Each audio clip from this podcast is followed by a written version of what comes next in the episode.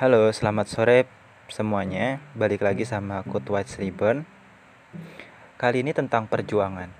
Bagaimana sih kita seharusnya memaknai perjuangan? Kalian tuh harus tahu dulu dong, apa sih makna perjuangan, filosofi perjuangan, hingga kita bisa berpraktik tentang memahami makna berjuang. Oke, aku nggak pakai KBBI ya, tapi sepemahamanku aja yang aku ambil dari pengalaman hidupku tentang perjuangan. Karena apa? Aku nggak mau teoritis tapi secukupnya aja aku mau kita langsung ke praktisnya aja. Karena kita bisa lihat deh faktanya udah banyak kok orang yang pintar teoritisnya bagus tapi praktiknya zong. Lebih baik kita teori secukupnya aja tapi praktiknya yang maksimal. Oke kita nggak usah lama-lama di pembahasan ini kita langsung aja ke topik perjuangan. Apa sih perjuangan kalian bisa dijawab di dalam hati ya. Bagi aku sendiri, perjuangan itu adalah bukan hanya kata-kata yang dikasih kata imbuhan an, per, enggak, tapi memiliki makna yang dalam. Perjuangan itu mirip dengan cinta. Namun, perjuangan itu adalah cabangnya cinta. Paham nggak? Jadi aku sederhanain ya. Tapi kita di sini bahasnya bukan cinta, tentang perjuangan. Perjuangan itu adalah pengorbanan kita terhadap sesuatu untuk meraih impian apa pun, apa pun itu intinya kita mengorbankan semuanya yang kita punya tanpa henti konsisten persisten. Hingga impian itu tercapai. Kalaupun gak tercapai setidaknya kita udah berusaha yang kita bisa. Sederhananya gini perjuangan adalah usaha yang maksimal untuk mendapatkan sesuatu dari definisi ini kita dapat dua kata kunci ya, dua keyword. Yang pertama adalah usaha, yang kedua adalah maksimal. Aku mau bedah dua kata ini. Usaha, usaha itu adalah sesuatu yang berkaitan dengan kerja kita dalam hidup. Mau kita makan, mau kita minum, belajar, itu usaha. Usaha itu ada yang baik, ada yang buruk. Makanya perjuangan pun bisa dimaknai dengan baik dan buruk. Tergantung niat kita dan apa yang mau kita capai gitu. Dan kedua hal itu harus berkesinambungan. Dan itu dijembatani oleh usaha. Ketika kita mau impikan sesuatu misalkan kita mau dapat nilai bagus nih. Niat kita juga harus benar bahwa aku pengen dapat nilai bagus supaya supaya masa depanku juga baik. Nah kedua hal ini, niat dan impian itu dijembatani oleh usaha. Usaha itu berarti suatu kerja untuk mencapai impian kita. Dalam hal ini dapat nilai yang bagus. Nah itu kata usaha ya, udah aku bedah. Kata kedua yaitu adalah maksimal. Maksimal itu apa sih? Apakah sampai melewati batas? Apakah udah batasnya yaitu maksimal? Nggak sesempit itu ya. Maksimal itu adalah sesuatu yang harus kita capai dengan lebih dan lebih jadi kita nggak pernah merasa puas karena kita nggak tahu titik maksimalnya di mana. Dalam artian di sini jangan dianggap sesuatu yang nggak jelas nggak ada targetnya. Justru targetnya makin jelas karena apa? Karena kita mengejar sesuatu yang tertinggi. Sesuatu yang tertinggi itu ya baru akan dicapai ketika kita merasa nggak puas dan selalu akan berbuat lebih dan lebih Meskipun ada hambatan, kita akan selalu berusaha mencari solusi yang terbaik. Bagaimana sih cara mencapai impianku itu? Ya caranya dengan kamu berusaha lebih, lebih dan lebih. Dengan seimbang ya. Berusaha lebih di sini bukan dalam artian kamu gak istirahat, kamu mengabaikan teman, mengabaikan istirahat, nggak makan, enggak. Itu namanya bodoh. Kenapa bodoh? Ya itu namanya bukan usaha lebih. Seolah-olah lebih yang benar adalah kita tetap berusaha semampu kita, sesuai potensi kita, sesuai kapasitas kita, dengan evaluasi terus-menerus, dengan belajar terus-menerus, sampai akhirnya kita sadar bahwa, oh, aku harus berusaha lebih. Aku kemarin dapat pengalaman ini yang buat aku jatuh, ini masa laluku yang buruk maka aku harus sadar aku harus bangkit bahwa aku masih memiliki harapan yang besar masih memiliki harapan yang tinggi untuk apa untuk mencapai suatu impian ya makanya di sinilah kita perlu usaha yang lebih itulah yang dinamakan maksimal Aku pikir penjelasan kata usaha dan maksimal ini cukup rumit ya. Cukup panjang. Sederhananya gini, kalau di awal perjuangan itu kan usaha yang maksimal untuk mendapatkan sesuatu. Usaha sendiri adalah kata yang menjembatani niat dan tujuan kita.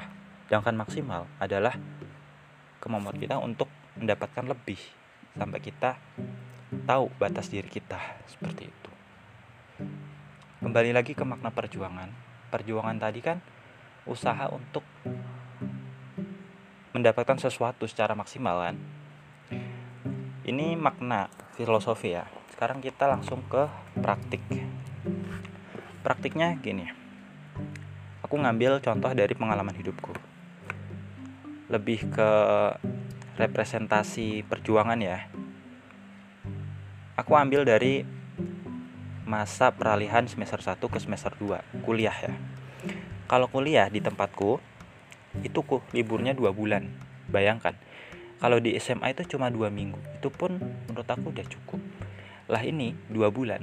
Dua bulan bener 60 hari dua kali 30 60 ini sangat lama dan karena aku masih mahasiswa baru kaget dong. Kok libur dua bulan? Kenapa nggak satu bulan aja? Tentu ada maknanya. Dan aku baru tahu maknanya ketika aku di semester 2 jadi sekedar cerita semester 1 itu aku sangat buruk ya. Bukan menceritakan aib sendiri tapi intinya buruk lah. Aku ditolak berbagai organisasi yang aku minati. Aku ditolak oleh lingkunganku saat itu di mana aku harus beradaptasi di lingkungan yang benar-benar baru. Baru pertama kali ke sana dan aku harus beradaptasi. Aku waktu itu mau cari kos kosnya itu lumayan mahal. Tapi alhamdulillah aku bisa dapat tempat yang gratis jadi takmir masjid gitu.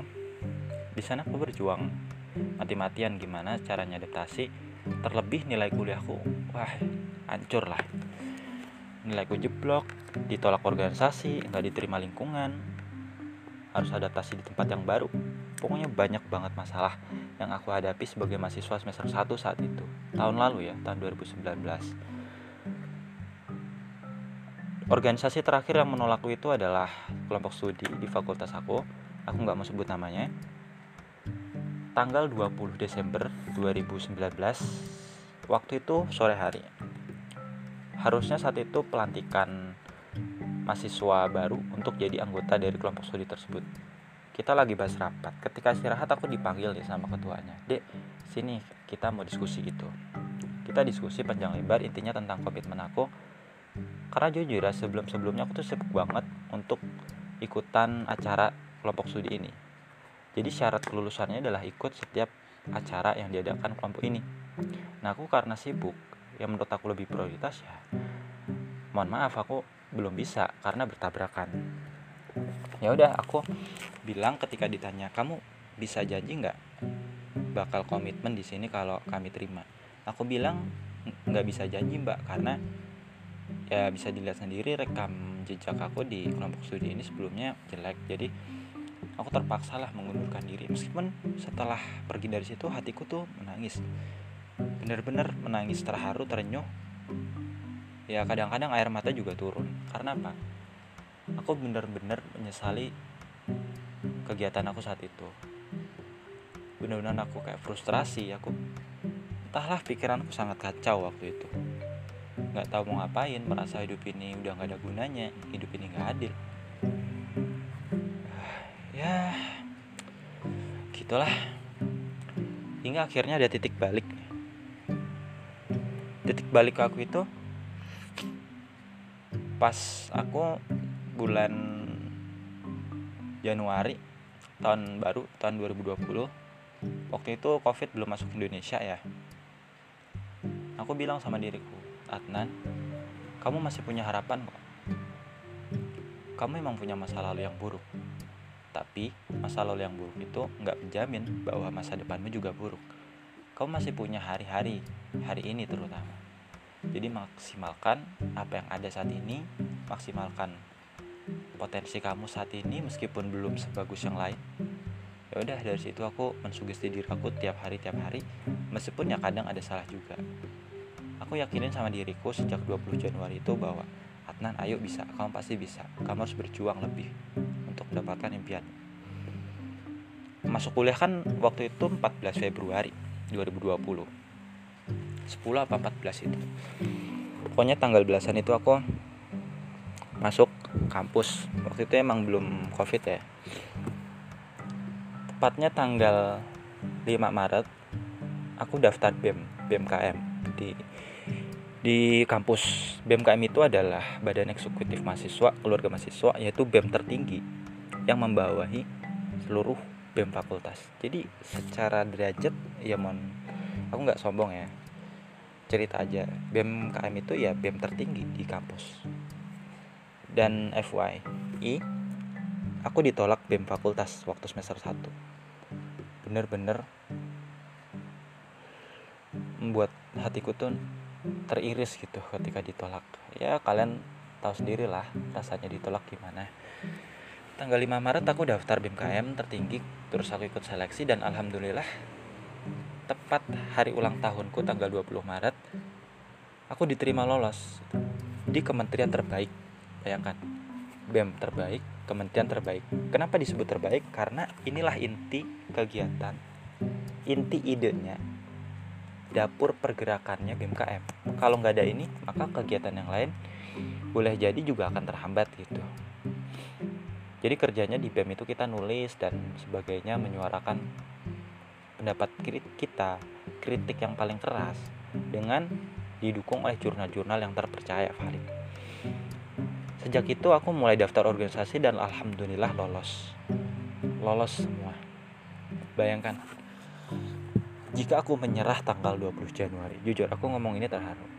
Jika aku menyerah tanggal 20 Januari, apa yang akan terjadi? Ya mungkin aku nggak akan jadi apa-apa sekarang. Aku hanya terpuruk akan masa lalu.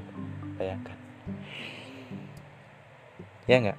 Aku nggak mungkin bisa daftar BEM. Aku nggak mungkin bisa diterima organisasi lain. Dan startup Kotwa Seriba ini nggak akan ada ketika aku menyerah saat itu.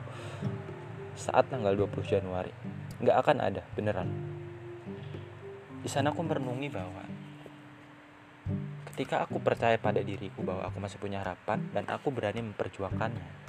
Seperti kataku tadi, perjuangan itu adalah usaha yang maksimal untuk mendapatkan sesuatu. Aku belajar dari kesalahanku di semester 1 bahwa aku harus usaha lebih, aku harus mencari peluang yang lain. Aku harus berusaha lebih maksimal, lebih serius. Meskipun aku lelah, meskipun aku sakit, meskipun aku intinya aku merasa kayak tepar ingin jatuh banget gitu. Maksudnya ya benar-benar terpuruk. Tapi ketika aku meniatkan itu untuk perjuangan perjuangan dalam artian mencapai impian gue ya itu semuanya hilang. Rasa lelah itu hilang. Karena pak udah terbayarkan oleh kesuksesan yang kita raih. Betapa manisnya perjuangan itu. Sekalipun impian kita nggak tercapai nggak apa-apa. Setidaknya kita udah berjuang dengan maksimal Tuhan pun bilang bahwa manusia itu nggak perlu kok mencapai hasil. Hasil udah diatur oleh Tuhan.